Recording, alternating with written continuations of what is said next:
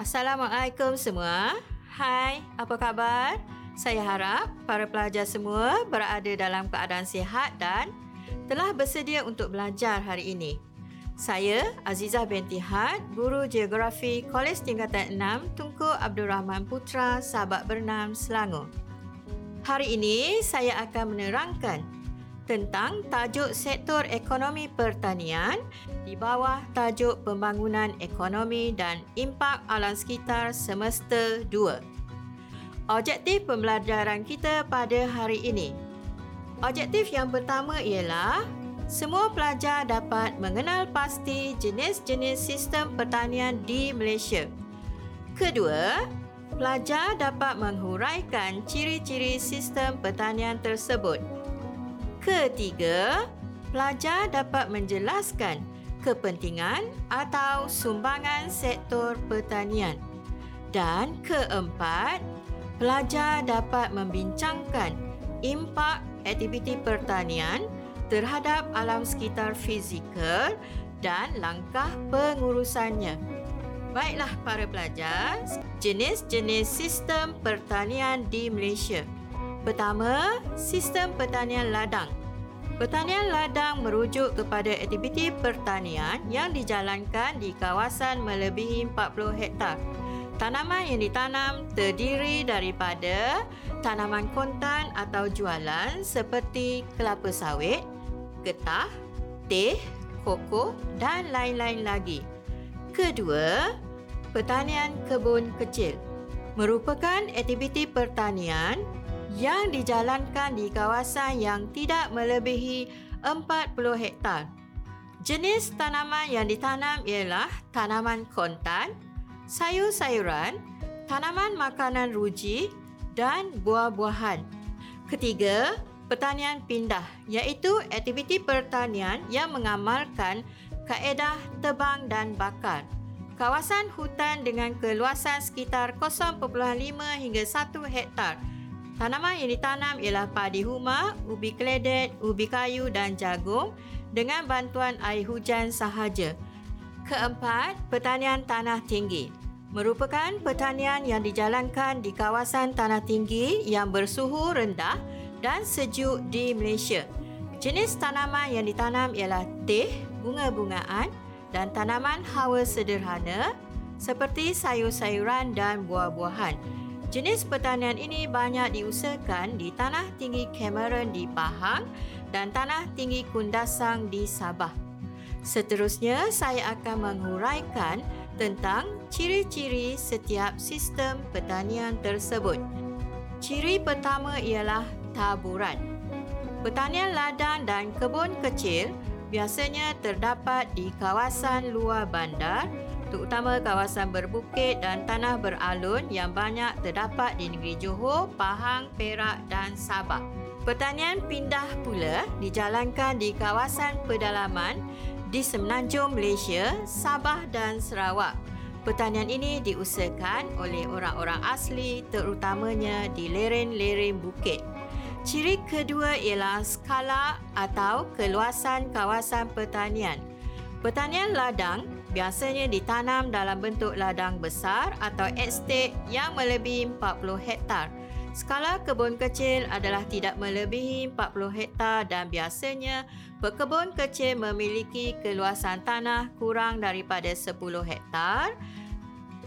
Skala kawasan pertanian pindah adalah kecil sekitar 0.5 hingga 1 hektar. Ciri yang ketiga ialah orientasi pengeluaran. Hasil pertanian ladang seperti getah, kelapa sawit dan teh adalah untuk pasaran tempatan dan juga dieksport ke luar negara. Hasil pertanian kebun kecil biasanya untuk pasaran tempatan dan juga sebagai hasil ekspor negara. Hasil pertanian biasanya dijual sendiri atau melalui orang tengah untuk dihantar ke kilang-kilang memproses. Bagi pertanian pindah pula, orientasi pengeluarannya adalah untuk kegunaan ahli keluarga sendiri. Hasil pertanian yang berlebihan akan diagihkan dalam kelompok ahli keluarga sahaja. Ciri keempat ialah penggunaan modal. Pertanian ladang memerlukan modal yang banyak bagi menguruskan dari peringkat penanaman hingga ke peringkat pemasaran. Modal bagi syarikat besar atau swasta diperoleh melalui pinjaman bank swasta komersial. Bagi Felda dan Felcra pula, modal diperolehi melalui pinjaman dari bank tempatan dan kerajaan. Bagi pertanian kebun kecil, Modal yang digunakan adalah kecil dan biasanya menggunakan modal sendiri atau pinjaman wang dari ahli keluarga terdekat. Selain itu, modal juga diperoleh melalui pinjaman korporasi peladang yang ditubuhkan khas untuk membantu para pekebun kecil. Bagi pertanian pindah, modal yang digunakan adalah sedikit atau tiada langsung kerana tidak melibatkan kos pembelian tanah pertanian. Ciri yang kelima ialah buruh. Pertanian ladang memerlukan tenaga buruh yang banyak. Biasanya, tenaga buruh tempatan atau tenaga buruh warga asing seperti dari Indonesia atau Bangladesh. Bagi pertanian kebun kecil, tenaga buruh yang digunakan adalah sedikit terdiri daripada ahli keluarga atau tenaga buruh yang diupah dengan bilangan yang terhad bergantung kepada keluasan tanah pertanian. Bagi pertanian pindah, tenaga buruh terdiri daripada ahli keluarga sahaja. Ciri keenam ialah teknologi. Pertanian ladang menggunakan teknologi moden seperti jentera, baja kimia dan racun serangga. Pertanian kebun kecil juga menggunakan input-input moden seperti penggunaan baja kimia dan racun serangga untuk mendapatkan hasil yang banyak. Namun, penggunaannya masih terhad dan amat bergantung kepada modal yang dimiliki oleh pekebun kecil. Pertanian pindah pula tidak menggunakan teknologi moden. Mereka hanya menggunakan peralatan tradisional seperti kapak, tugal, sabit dan cangkul. Baja yang digunakan ialah baja asli iaitu menggunakan abu, hasil pembakaran kayu dan daun-daun kering. Seterusnya, saya akan menjelaskan tentang kepentingan atau sumbangan sektor pertanian. Sumbangan pertama ialah dapat meningkatkan keluaran dalam negara kasar KDNK dan pendapatan negara. Sektor pertanian ladang dan kebun kecil dapat menyumbang kepada pendapatan negara melalui produk pertanian yang dieksport ke luar negara. Contoh pengeksportan minyak kelapa sawit dan getah ke pasaran Eropah, Amerika Syarikat Jepun, China dan negara-negara Arab yang mempunyai nilai mata wang yang kukuh, maka negara akan beroleh keuntungan melalui pengaliran masuk mata wang asing yang lebih tinggi nilainya berbanding dengan ringgit Malaysia. Kedua, menyediakan peluang pekerjaan kepada penduduk. Sektor pertanian ladang menyediakan peluang pekerjaan kepada penduduk setempat sebagai buruh am ladang, pekerja bahagian pengurusan, pengangkutan, penyelidikan dan lain-lain lagi. Manakala sektor kebun kecil, penduduk boleh bekerja sebagai buruh am, pemandu lori yang membawa hasil pertanian ke kilang memproses atau ke tempat pasaran. Secara tidak langsung, peluang pekerjaan ini dapat meningkatkan pendapatan penduduk serta dapat meningkatkan taraf hidup mereka. Ketiga, dapat mewujudkan kesan pengganda. Perkembangan sektor pertanian ladang dan kebun kecil dapat menggalakkan pertumbuhan ekonomi yang berkaitan seperti ekonomi hiliran. Contoh industri asas tani dan industri memproses, industri sekunder atau pembuatan. Sektor pertanian menyediakan bahan mentah bagi menjamin keberterusan sektor industri terbabit. Pertanian ladang juga dapat mewujudkan sektor agro pelancongan seperti ladang teh yang dimiliki oleh Tekam Plantation di Tanah Tinggi Cameron. Keempat, menambahkan dana atau modal dalam negara. Perkembangan pesat sektor pertanian ladang dapat menambahkan modal dalam negara melalui pelaburan syarikat berkaitan kerajaan GLC seperti Sain Dabi, Guthrie, Felcra dan Felda. Sain Dabi dan Felda menjadi konglomerat peladangan terbesar di dunia dan dengan keupayaan modal yang besar dan mampu menarik pelabur di luar negara. Selain itu, keupayaan modal dalam negara turut bertambah melalui pelaburan agensi kerajaan dan pelaburan swasta seperti Lembaga Urusan Tabung Haji, Kerajaan Negeri dan syarikat tempatan. Kelima, menggalakkan perkembangan teknologi serta R&D. Pertanian ladang dan kebun kecil menggalakkan perkembangan teknologi penyelidikan dan pembangunan atau R&D khususnya dalam penghasilan bakar atau biji benih, teknik serta kaedah pertanian serta input moden seperti baja dan racun serangga yang dapat meningkatkan hasil pengeluaran pertanian dan seterusnya dapat menjana pendapatan negara. Keenam, meningkatkan kemajuan kawasan luar bandar. Pertanian ladang dan kebun kecil membolehkan pembangunan infrastruktur asas berlaku seperti kemudahan jalan raya, bekalan air, elektrik dan telekomunikasi di luar bandar. Selain itu, berlaku juga kemajuan dan pembangunan sosial seperti kemudahan pusat kesihatan, sekolah, balai polis dan sebagainya yang mampu meningkatkan taraf hidup penduduk luar bandar. Seterusnya, kita akan melihat pula masalah atau isu dalam sektor pertanian di Malaysia. Antara masalah tersebut ialah Pertama, masalah fizikal. Malaysia sering dilanda bencana alam seperti banjir dan kemarau yang boleh memusnahkan tanaman seperti anak benih kelapa sawit dan getah akan mati apabila ditenggelami air. Keadaan kemarau menyebabkan sumber air dari sungai, tasik dan empangan kering dan ini boleh menjejaskan bekalan air kepada tanaman seperti tanaman padi sawah. Selain itu, ancaman fizikal juga datangnya dari serangan makhluk perosak dan penyakit tanaman seperti serangan belalang, bena perang, siput gondang emas, serangan tikus dan sebagainya yang boleh merosakkan tanaman dan ini menyebabkan kerugian kepada para petani. Kedua, masalah kekurangan tenaga buruh.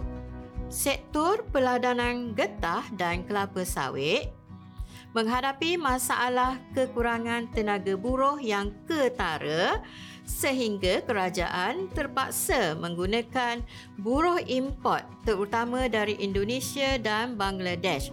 Keadaan ini berpunca dari migrasi keluar buruh tempatan daripada sektor pertanian kepada sektor perindustrian. Hal ini menyebabkan sektor pertanian tidak dapat dimajukan dan menyebabkan berlakunya keadaan tanah-tanah pertanian terbiar. Ketiga, masalah kekurangan modal.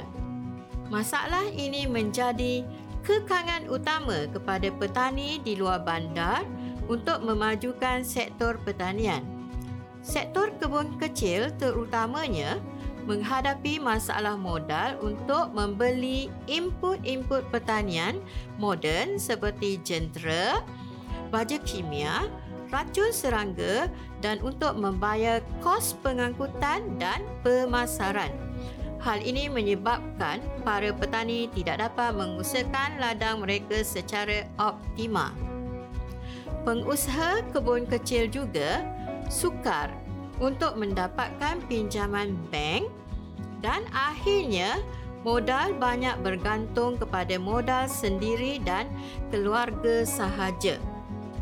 Keempat, masalah tanah. Masalah tanah pertanian di Malaysia berpunca dari sebab-sebab seperti saiz tani yang tidak ekonomik kerana amalan pecah tanah secara pusaka menyebabkan tanah yang luas menjadi semakin kecil dan tidak ekonomik untuk diusahakan secara moden dan sistematik sehingga akhirnya menjadi masalah tanah terbiar. Kelima, masalah pasaran. Di pasaran antarabangsa, harga hasil pertanian mengalami turun naik yang ketara berbanding dengan produk-produk perindustrian dan perkhidmatan harga hasil pertanian sukar diramal kerana sifatnya yang anjal menghadapi saingan dari barangan tiruan, ancaman lambakan dan stok penimbal serta provokasi pasaran. Keenam, masalah teknologi. Kelompok petani di luar bandar masih menggunakan teknologi tradisional. Selain itu, tahap pendidikan dan kemahiran yang rendah menyebabkan kesukaran untuk menerapkan inovasi baharu bagi memajukan sektor pertanian. Kesannya pengurusan pertanian menjadi lemah dan mundur. Saiz tani yang semakin kecil akibat sistem pewarisan menjadikannya tidak ekonomik dan seterusnya keluaran pertanian merosot di mana para petani memperoleh pendapatan yang rendah. Seterusnya saya akan menjelaskan tentang impak sektor pertanian terhadap alam sekitar fizikal. Antara impak tersebut ialah pertama, pencemaran udara. Kualiti udara tercemar akibat kaedah tebang dan bakar semasa kerja-kerja pembersihan tapak pertanian. Apabila tapak pertanian dibakar, partikel-partikel terampai dalam udara seperti debu, habuk, asap dan jelaga. Selain itu, pencemaran udara juga berlaku akibat penyemburan racun serangga secara besar-besaran melalui penggunaan kapal terbang ringan dalam sistem peladangan kelapa sawit. Racun yang disembur menyebabkan kualiti udara tercemar. Kedua, pencemaran air. Pencemaran ini berlaku apabila air larian permukaan membawa regolik dari bahagian atas cerun ke bawah cerun lalu masuk ke dalam sungai yang ada di kawasan pertanian tersebut. Keadaan ini akan menyebabkan sungai menjadi keruh dan berkelodak serta berlumpur. Kualiti air sungai juga tercemar akibat penggunaan pelbagai jenis baja kimia dan racun serangga seperti DDT ke atas tanaman. Proses larut resap sebatian kimia dari baja dan racun serangga akan dibawa oleh aliran air bawah tanah dan air larian permukaan ke dalam sungai, tasik, kolam, paya dan sebagainya Kesannya hidupan akuatik akan mati akibat pencemaran air yang teruk. Ketiga, pencemaran tanah. Pencemaran ini berlaku melalui penggunaan baja kimia oleh petani.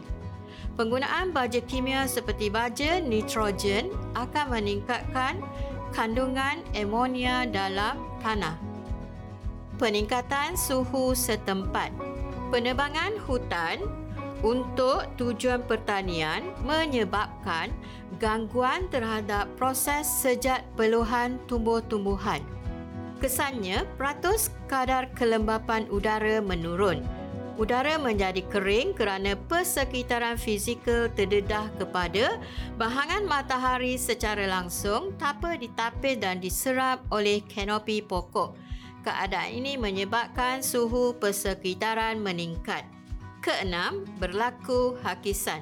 penerokaan tanah bagi membuka kawasan pertanian baharu seperti membuka ladang getah dan kelapa sawit melibatkan penebangan hutan dalam skala yang besar.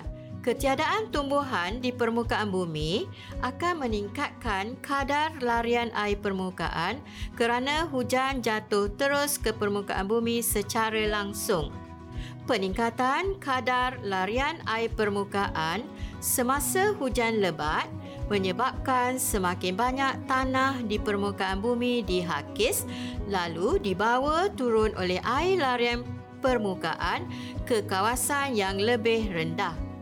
Ketujuh, berlaku tanah runtuh. Cerun bukit ditarah, dibajak dan diteres semasa kerja-kerja penanaman sayur-sayuran menyebabkan tiada cengkaman akar untuk mengukuhkan cerun.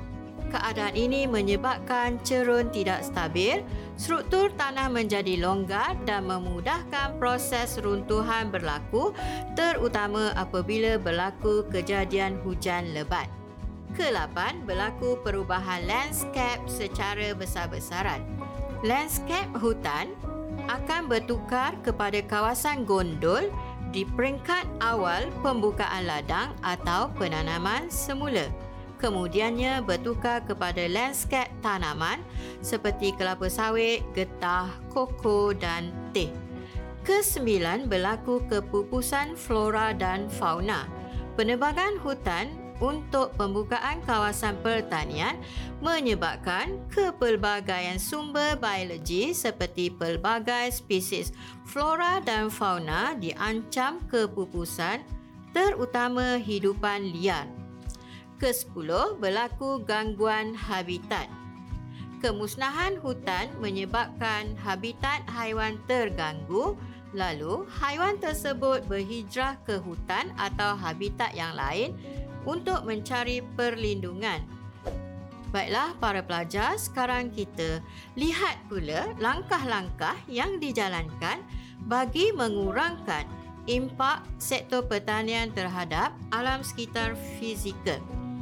Pertama, langkah perundangan. Antara langkah-langkah perundangan yang dijalankan ialah pertama, penguatkuasaan undang-undang melalui Akta Kualiti Alam Sekeliling 1974 dengan lebih efektif supaya tindakan dapat diambil kepada mana-mana pihak yang menyebabkan berlakunya masalah berkaitan pertanian.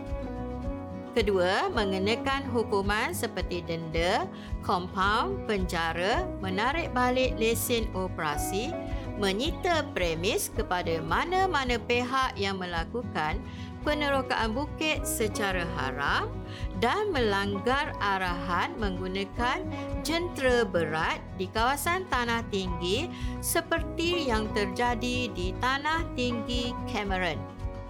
Ketiga, membuat pemantauan dan rondaan oleh Jabatan Alam Sekitar JAS atau pihak berkuasa tempatan PBT bagi memastikan tidak berlaku aktiviti yang boleh menyebabkan kesan ke atas alam sekitar akibat aktiviti pertanian yang dijalankan seperti pembakaran secara terbuka di tapak ladang. Keempat, menyediakan laporan penilaian impak alam sekitar atau EIA oleh pengusaha pertanian secara besar-besaran khususnya sektor peladangan. Laporan EIA ini penting bagi menilai impak, mencadangkan langkah dan menguruskan risiko alam sekitar sebelum sesuatu projek peladangan dijalankan. Seterusnya, kita akan lihat pula amalan pengurusan strategi atau langkah bukan perundangan yang dijalankan bagi mengurangkan kesan sektor pertanian terhadap alam sekitar fizikal. Pertama, mengamalkan pertanian berteres. Kawasan pertanian di cerun atau lereng bukit perlu dibina teres mengikut kontur untuk mengurangkan halaju larian air permukaan. Cerun teres yang dibina mestilah kurang daripada 45 darjah melingkari sesebuah bukit supaya larian air permukaan dapat diperlahankan dan seterusnya dapat mengurangkan kadar hakisan tanah. Kedua, penggunaan baja organik seperti baja kompos dan najis haiwan dapat mengurangkan pergantungan kepada baja kimia dan seterusnya dapat mengurangkan pencemaran tanah dan air. Ketiga, kaedah kawalan biologi juga boleh dilakukan supaya tidak terlalu bergantung kepada penggunaan racun serangga. Contoh penggunaan burung hantu, helang dan ular untuk mengawal tikus di sawah padi atau ladang kelapa sawit. Keempat, mengamalkan kaedah tanaman tutup bumi atau menanam pokok pelindung di kawasan tanah yang baharu dibuka untuk proses tanam semula. Tanaman tutup bumi ini dapat mengawal hakisan tanah dan menyuburkan tanah seperti tanaman kekacang yang dapat membekalkan nitrat kepada tanah. Tanaman tutup bumi ini mesti dikekalkan sehingga tanaman getah dan kelapa sawit mampu untuk melindungi tanahnya sendiri. Selain itu, tanaman rumput atau buluh juga sesuai ditanam di lereng-lereng bukit bagi menstabilkan cerun bukit di samping tanaman sayuran yang sedia ada. Kelima, mengamalkan tanaman bercampur atau selingan. Tanaman ini perlu ditanam di ladang kelapa sawit dan getah untuk mengimbangi nutrien tanah. Antara tanaman jangka pendek seperti pisang, jagung, betik, kacang tanah dan sebagainya. Peternakan seperti lembu dan biri-biri juga boleh dijalankan di ladang kelapa sawit dan getah yang dikenali sebagai ladang integrasi. Baiklah para pelajar sekalian, sekian sahaja sesi pembelajaran kita pada hari ini. Semoga kita dapat berjumpa lagi untuk sesi pembelajaran yang lain. Selamat maju jaya semua.